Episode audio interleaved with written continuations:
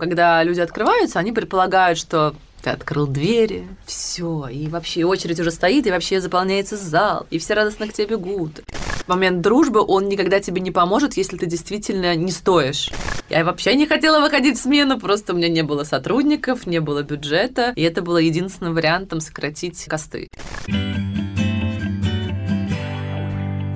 Всем привет! Это подкаст «Конструктор бизнеса» и мы его ведущие Катя Кухаренко и Надя Донских. Сегодня у нас в гостях основатель сети баров «Винный базар» Евгения Качалова, бывший исполнительный директор винного бутика «Виниссимо».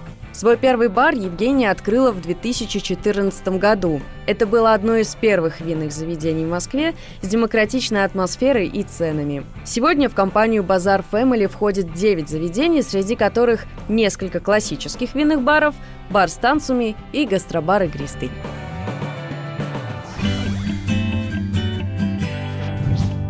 Здравствуйте.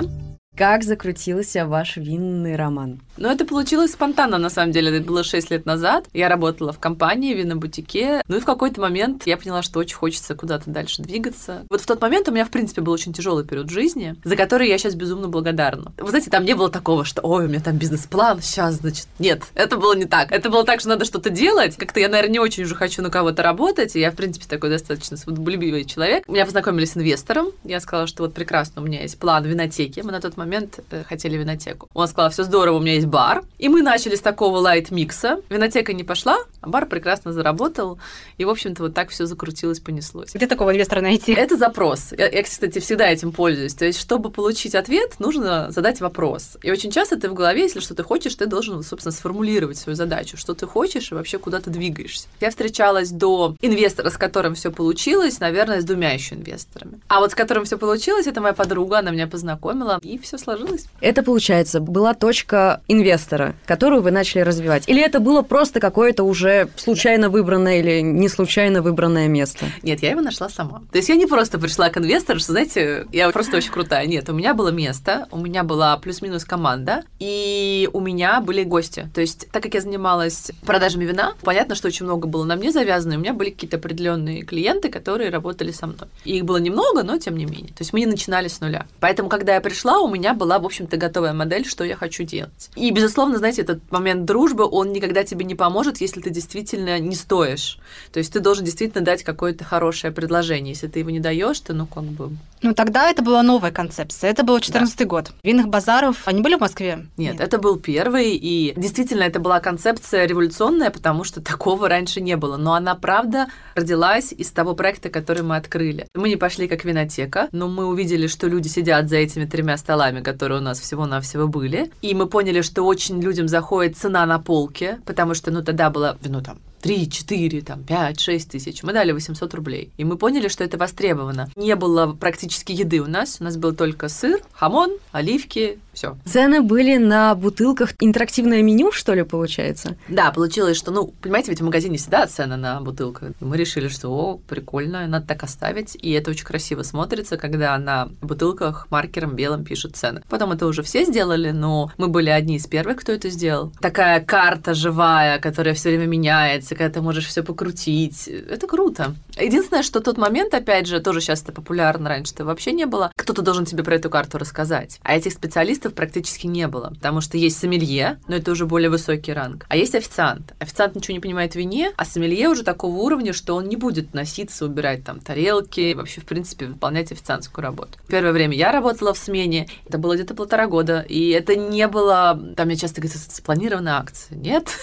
я вообще не хотела выходить смену, просто у меня не было сотрудников, не было бюджета, и это было единственным вариантом сократить косты. Но оказалось, что мне, во-первых, очень понравилось, и оказалось, что это очень правильный шаг, потому что гостям это очень понравилось. Они стали ходить на меня, и как-то вот так родилась концепция. Я поняла, что нужно гостю, что гость хочет. И шесть лет назад я запахла свободой, и ушла вот эта история, что официант это какой-то человек, который вот принес что-то поставил, и просто его не видно. Мы дали формат реального общения с гостем на уровне, что вы приходите к нам, и мы маленький собственники, хозяева вот этого заведения, и мы тебя ждем, пожалуйста, приходи. А вот как это интересно, быть владельцем бизнеса, да, и быть в роли наемного сотрудника? Друзья не спрашивали вообще, ты почему здесь? Да, да. и сейчас, кстати, да. тоже выходишь в зал, работаешь? Сейчас я это делаю очень редко, но я больше угощаю, потому что я не помню, к сожалению, программ, и я не хочу ребятам там весь учет испортить, поэтому я, когда выхожу в смены, я больше болтаю с гостями, чем-то их угощаю, рассказываю, то есть это такой больше разговорный формат. А когда я работала, я полноценно работала с кассой, с программами, совсем забивала заказы. В тот момент у меня как-то не было, хотя мне было 31 год, и это был такой переломный момент, потому что я вообще ничего практически не зарабатывала, и ты стала официантом, как бы. Это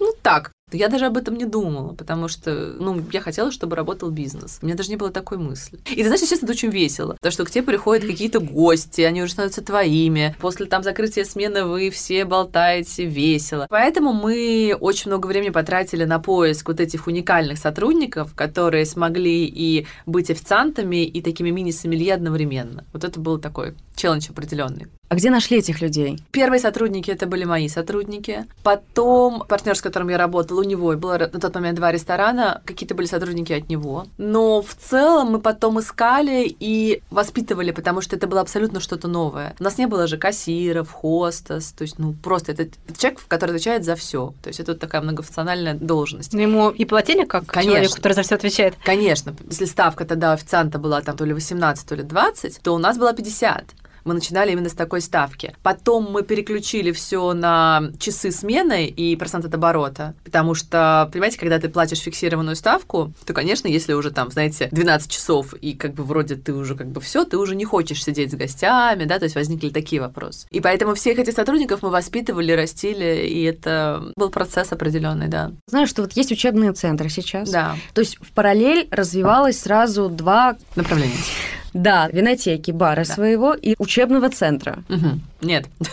Так. Учебный центр появился год назад. А до этого это просто было вот э, личное общение. У нас был шеф-сомелье, конкретного какого-то обучения не было. Но знаешь, какая штука? Мы, это, кстати, важный момент, мы начали брать кавистов. А кависты — это как раз те люди в винном магазине, которые консультируют по поводу вина. И вот те кависты, которые приняли историю, что я и рассказываю, и я официант, они и были нашими первыми сотрудниками. Кавист — это более низкий уровень знаний вина. Ну, тоже он есть, но это не настолько высокий mm. уровень. То есть не нужно идти куда-то учиться, да, достаточно просто как-то почитать об этом? Или как? Ну, я могу стать кависта, например, если я люблю вино, знаю примерно более-менее сорта, страны. Да? Ты можешь что-то заканчивать, можешь нет, весь вопрос э, в твоих знаниях. Но на данный момент у нас есть тестирование. Раньше там ничего такого не было. Раньше там вот, расскажи, что ты знаешь о вине. Молодец, вставай. 2014 год. С одной стороны, рынок свободный от форматов, но да. с другой стороны, как раз-таки кризис. Ты знаешь, нам повезло. Во-первых, мы открылись за где-то 6-7 месяцев до кризиса. Ну да, потом бабахнул кризис, но это сыграло нам на руку, потому что мы были демократичным форматом, мы дали новый формат вина, новый формат потребления, более доступный. Ну, соответственно, к нам все пришли. У всех было падение, у нас был рост. Поэтому для нас это была прям отличная история, и как бы... Ну, мы, конечно, не радовались ни в коем случае. Но вот закупки, да, тоже вино подорожало, там да. хамон, понятно, вообще его сложно да. было достать, наверное, поначалу. Ну, ты знаешь, мы еще сделали такую историю продуктозамещения. Но это было больше не с хамоном связано, потому что там ты просто поменял продукцию, а тут мы пытались найти альтернативу за ту же цену, и мы это сделали. Потому что все виноторговые компании повысили цены, а мы остались в своем сегменте ценовом, просто поменяли саму продукцию, но следили за тем, чтобы мы не потеряли в качестве. То есть мы брали вина дешевле, чем до того момента, но дегустировали, чтобы гость ни в коем случае не решил, что вот он как-то обманут, потому что это хуже качества. Это не то, что ты меняешь там Италию на Россию. Ты меняешь Италию на Италию, просто другой ценовой диапазон рассматриваешь. Если я правильно понимаю, изначальная точка была некой экспресс-дегустации. Потом формат сменился, и больше заведение стало похоже на бар. Угу. Почему это произошло и когда это произошло? Понимаешь, мы далеко сразу не выстрелили. То есть там, когда люди открываются, они предполагают, что ты открыл двери, все, и вообще очередь уже стоит, и вообще заполняется зал, и все радостно к тебе бегут. Это неправда. Хотелось бы, чтобы так было, конечно, у каждого бизнеса. Всем хочется, но это абсолютно не имеет никакого отношения к правде, и мы полгода работали в минус. И когда мы поняли, что мы работаем в минус, мы начали искать варианты, что же делать. И там начались всякие идеи и так далее. Это не я, кстати, придумала, была идея посадки на разных уровнях, и мы ее использовали, чтобы больше человек посадить. Мы не были первыми, кто это сделал, но мы были одни из первых. А это действительно очень крутая история, если у тебя небольшое помещение. Нам сыграло на руку то, что в этот момент стали нормально гости относиться к тому, что сидеть тесно это прикольно и весело, и можно знакомиться. Соответственно, мы в наши там 87 метров запихнули 60 человек. То есть это, знаете, тоже надо уметь. И так вот потихоньку мы поняли, что формат бара нам гораздо ближе, чем формат магазина. Мы поменяли лицензию и, в общем-то, так плавно-плавно ушли в бар, позвали повара, повар нам сделал интересное меню, к нам стали приходить и на еду тоже, и вот так постепенно мы стали баром. А где искали помещение первое? Мне его предлагали вообще под магазины. Ну, я изначально, честно говоря, когда на него смотрела, он такое все прозрачное, ну, правда, хорошее. Это и... где какое? На Комсомольском это вот наше первое. С магазином как-то не получилось, а вот как раз получилось с баром. Но вот эта точка готова была к тому, чтобы просто поставить свое оборудование и запустить людей и начать работу. Помещение не имело к общепиту вообще никакого отношения, ровно. То есть там мы переделывали все, это надо было сносить стены. Нет-нет, это не была такая какая-то прекрасная общепитская точка ни разу. Какой стартовый капитал ушел в самом начале вот на все это, на ремонт, на то, чтобы снять помещение, сколько оно стоило? Тогда мы вложили 5200, это был первоначальный капитал. Ну, давайте честно, то, что там покупалось, там типа три тарелки, четыре вина, вилки, три доски. Кухню мы оборудовали, ну, там хорошо, что есть мойка, очень базовая. И там у нас еще была история, что мы не с первого раза получили лицензию, мы достаточно делали долго ремонт. Люди всегда же хотят за 2-3 месяца сделать ремонт, у нас ушло, по-моему, там полгода на это все. То есть мы еще на аренду попали. Ну, то есть там даже при всем при этом мы заплатили 5200 за все. А аренда сколько стоила тогда? Мы платили 280. Mm-hmm. Это очень мало. А сейчас? А сейчас платим 320 за это помещение или 330, что-то такое. То есть снять помещение под такой примерно бар с такой концепцией, там 300 тысяч условно достаточно. Все можно найти. Есть разные абсолютно владельцы помещений, и есть владельцы, которые специально занижают арендную ставку, потому что они хотят, чтобы те люди, которые вошли, это были их постоянные партнеры на долгие-долгие годы. Очень правильно делают. Нежели арендодатели, которые стоят с миллионами аренды годами пустые. Или, знаете, когда один арендодатель сменяет другого. Очень странно, правда. Со следующими точками проще было? И какие это были помещения, которые требовали mm-hmm. ремонта, да. подготовки? Нет, все остальные помещения, на самом деле, они уже были все под общепит. То есть мы уже как бы поняли свои нюансы, все ошибки. Потому что, конечно же, помещение под общепит гораздо проще. Сделать ремонт. И дешевле, в общем-то, все Да. это.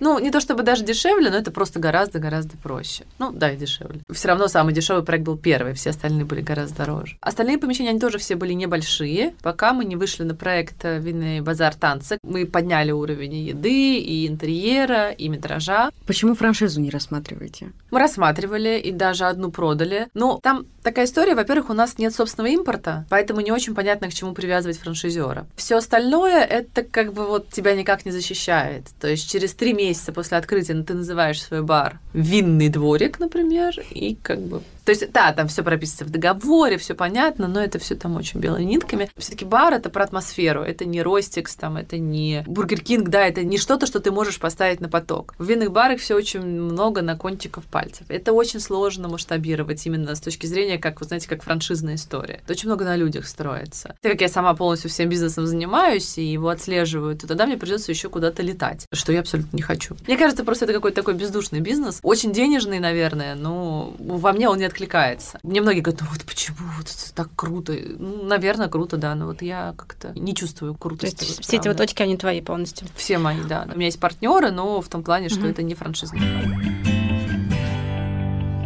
Когда первый бар стал приносить прибыль и что делали для того, чтобы его раскрутить? На шестой месяц мы увидели прибыль. Она была небольшая, но это был плюс. Что мы делали? Мы сразу же увидели результат, когда мы привлекли девушку, которая занималась пиаром. Месяц-два мы увидели поток людей, который к нам пошел. Также, конечно же, это кухня, то, что я говорила. Но самое основное это сарафан. Если у тебя плохой продукт, тебе никто не поможет. Мы можем, да, сперва там рассказать, какой прекрасный проект, все, воспользоваться пиаром, здорово. Но если гость пришел и ему не понравилось, ну ничего никто не сделает. И даже если вы себя проанализируете, ну вот вы чаще всего когда ходите? По рекомендации, наверное, да? Людей, которые вы доверяете. Ну да, ну в Инстаграме что-нибудь еще иногда там выпадает реклама. Ну, не всегда, кстати, слова с тем, что действительно происходит, совпадают. Ну то есть все равно мы все люди с индивидуальным каким-то впечатлением и вкусами. Но все равно первый раз знаю. ты придешь, тебе посоветуют, подумаешь, да, Но все равно в среднем мне, наверное, одна рекомендация из пяти понравится. Но все равно ты идешь больше по рекомендации. Да, да. да. Ну бывает, что да, я с тобой согласна. Инстаграм тоже это прям сейчас такой рабочий момент. Я не знаю, как вообще можно без SMM сейчас жить. Понятно, что ты просматриваешь, да, можешь пойти, но для меня это всегда всегда какая-то рекомендация от человека, которому я доверяю. Тем более сейчас. Сейчас заведение открывается огромное количество, и ходить во все, наверное, точно не успеешь. Когда ты открыла вторую точку?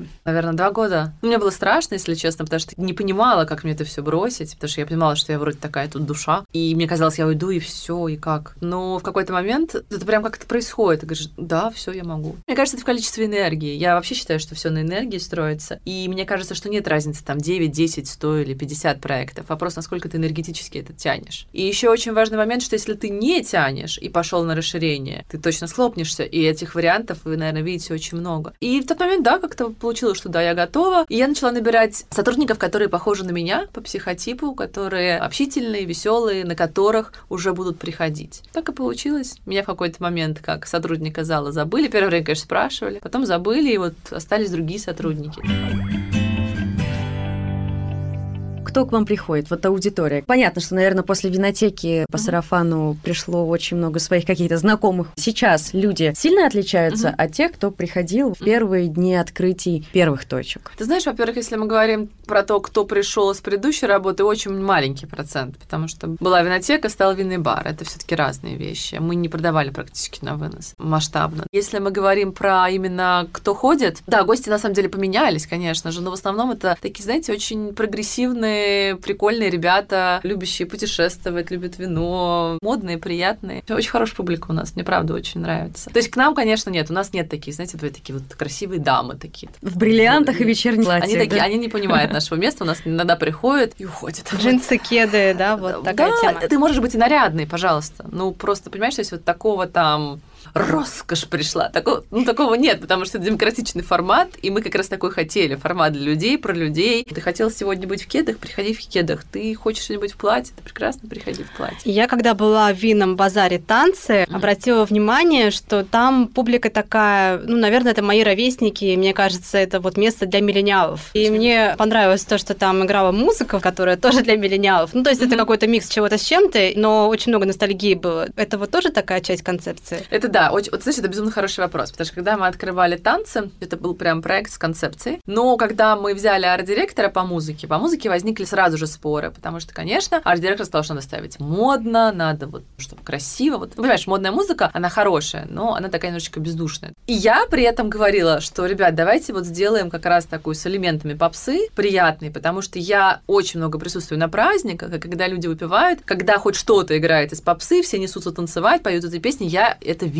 Мне сказали, я говорю, ну ок. Начали, в общем, мы с модной музыки, никто не танцевал. Я сказала, ну давайте вот все-таки сделаем так, как я. Говорю, ну, в общем, оно пошло, естественно. Наше поколение, ну вот миллениалы, это достаточно большой такой промежуток. Да. Это какая-то определенная ностальгия. И когда это постоянно ставится, тебе это не нравится. Но когда это идет такими вот прям вкраплениями, это круто, и все выходят танцевать. И алкоголь, он располагает к такой музыке. Знаете, вот эту песню «И у любви у нашей там сдохла батарейка». И вот когда ее включают, а, села, да, все, весь зал поет. Или можно поставить какой-то самый трэш. В кулачке там какая-то звезда звенит. Да, Знаете, да, эта да, песня да. тоже всем очень нравится. Помню, вот, да. Как вообще менялась винная культура в Москве? Ох, ну ты знаешь, это прям огромный рост, потому что я-то как раз-таки уже давно в винной истории, наверное, все вместе посчитать, получается лет 12. И, конечно же, я прям наблюдала вот это потребление алкоголя, именно вина. Это рост каждый год. То есть сперва люди покупают, потому что просто что-то, просто дайте вино. Потом люди уже начинают интересоваться, какой регион, а какой сорт, того и интересна дегустация, давай давайте сходим. И сейчас ты видишь прям огромный интерес именно к вину, потому что людям хочется понимать, что они пьют. У них уже появляются любимые сорта, любимые регионы, любимые вина. А насколько сейчас популярны игристые вина? Раньше же игристое вино, во-первых, это вообще только женский напиток. Во-вторых, это только потому, что Новый год, ну, день рождения, вот, все. Дальше мы игристые не пьем. Сейчас игристые это самые большие продажи, причем это и просекко, и кава, и любое игристое, и шампанское сейчас безумно популярно. И потребление у мужчин даже, наверное, наверное, может, чуть побольше, чем у женщин, вот этих прекрасных шипучих напитков. А были вот какие-то очень сложные ситуации, очень серьезные проблемы mm-hmm. за все это время бизнеса, то есть кризис, я так понимаю, наоборот, только кризис в плюс. Да. А вот какие-то, да, переломные моменты, mm-hmm. когда, может быть, даже была угроза, там, не знаю, продолжать, не продолжать. У меня никогда не было вариантов там продолжать, не продолжать, но сложных сложных ситуаций было очень много. Общепит — это, в принципе, такая одна сплошная сложная ситуация. И проверки, и соседи. Пожалуйста, перекладывают плитку, у вас понизилась выручка очень сильно, ремонтируем фасад, там еще что-то, да, то есть все что угодно. Это нормальная история. Наценка, в принципе, на вино получается, ну, не очень большая, да, там, если бутылка стоит там, ну, в районе тысячи, да, можно купить там ту же бутылку за полторы uh-huh. тысячи, да, ну, получается там 50% примерно. Ну, так, по моим подсчетам. За счет чего тогда прибыль получается? Потому что аренда тоже стоит. Потому что ты неправильно посчитала наценку. Сколько наценка? Ну, наценка у нас приблизительно там около... Все зависит от, от 90 до 120 там, и бывает чуть побольше. Стандартно считается, что ресторанный бизнес должен там от 20% прибыльности приносить. Мы зарабатываем максимум 20, и часто меньше. Поэтому мы с меньшей работаем прибыльностью, но тем не менее мы пытаемся все-таки держать цены. И ты знаешь, у нас хорошие зарплаты. Ну, собственно, наверное, поэтому не зарабатываем тех процентов, которые хотелось бы. Я всегда свой бизнес рассматриваю из будущего, и мне кажется, что если ты хочешь все-таки делать что-то на года, то инвестировать надо и в людей, и в гостей, и в продукты. А вот такой бизнес сейчас и сразу, он недолговечный. А какая выручка и прибыль вот за этот год? Оборот? Ожидается, да. А, за 19 мы около 500 миллионов оборота сделали. Ну вот, соответственно, прибыльность там 15-20%. Ну окей, если я хочу открыть вот такое свое да. атмосферное место, свой угу. винный базар в 2020 году угу. в Москве, что мне для этого нужно? Во-первых, вам не нужно открывать винный базар, угу. потому что хотелось бы, чтобы все-таки вы вышли с какой-нибудь другой концепции. Потому что кажется, что вот все, ну больше нечего открыть, все есть, это ерунда. Появляются новые форматы, значит, есть что открывать. Поэтому, если вы захотели открыть винный бар, в первую очередь придумайте, с чем вы выйдете. Не надо открывать очередной винный бар с вином, это никому не интересно, их миллиард. Придумайте вашу фишку, не знаю, вас там больше всего хересов или больше всего шампанского, хотя это тоже все уже сделано. Вот такое ощущение, что да. Уже, в общем-то, все все придумали, а да. ты сидишь такой и ждешь непонятно чего. Ну да, сейчас действительно, ты знаешь, сейчас такой прям рынок. Честно, когда мне говорят, вот ты бы сейчас открылась, я всегда говорю, я не знаю, потому что тогда не было конкуренции вообще, даже не знала, кто эти люди, которые мы конкуренты. Сейчас мало того, что есть там определенные сети конкуренты, ну есть и маленькие винобары. На мой взгляд, они гораздо более конкуренты для меня, потому что они более душевные. Когда вот надо с кем-то разговариваешь, я хочу открыть там бар или ресторан. Говорю, ну хорошо, у тебя концепция есть? Ну вот еда, еда и вот, значит, вот вино, да. Тут моя концепция. Это не концепция, на это не придут. Потому что в Москве все хотят удивляться, и все хотят что-то нового. Ну, может, какие-то локальные истории развивать? Вообще вот винный бар условный в спальном районе, это хорошая идея? Да, отличная идея, про это уже многие очень говорят. Этот сегмент не охвачен, и еще не охвачен сегмент, знаете, винного бара при больших кластерах. Вот сейчас, знаете, там Зелард открывается, сердце столицы, вот такие прямо как города. Это очень хорошая история. Мне, кстати, недавно предлагали. Я отказалась, потому что для меня она просто неинтересная. Но если мы говорим про бизнес, это хорошая история, потому что это не захваченный сегмент, потому что все в центре, а там прекрасные есть места и очень много людей, которые, возможно, вечером никуда не хотят ехать, а хотят вот вечером спуститься в свой винный бар. И вот тогда можно, да, копировать форматы и запускать их. Я вот еще хочу про поставщиков спросить. Угу. Насколько я понимаю, их очень много у да. тебя. То есть там около 60, а то и больше. Да, это да, стандартная угу. ситуация или обычно их бывает меньше?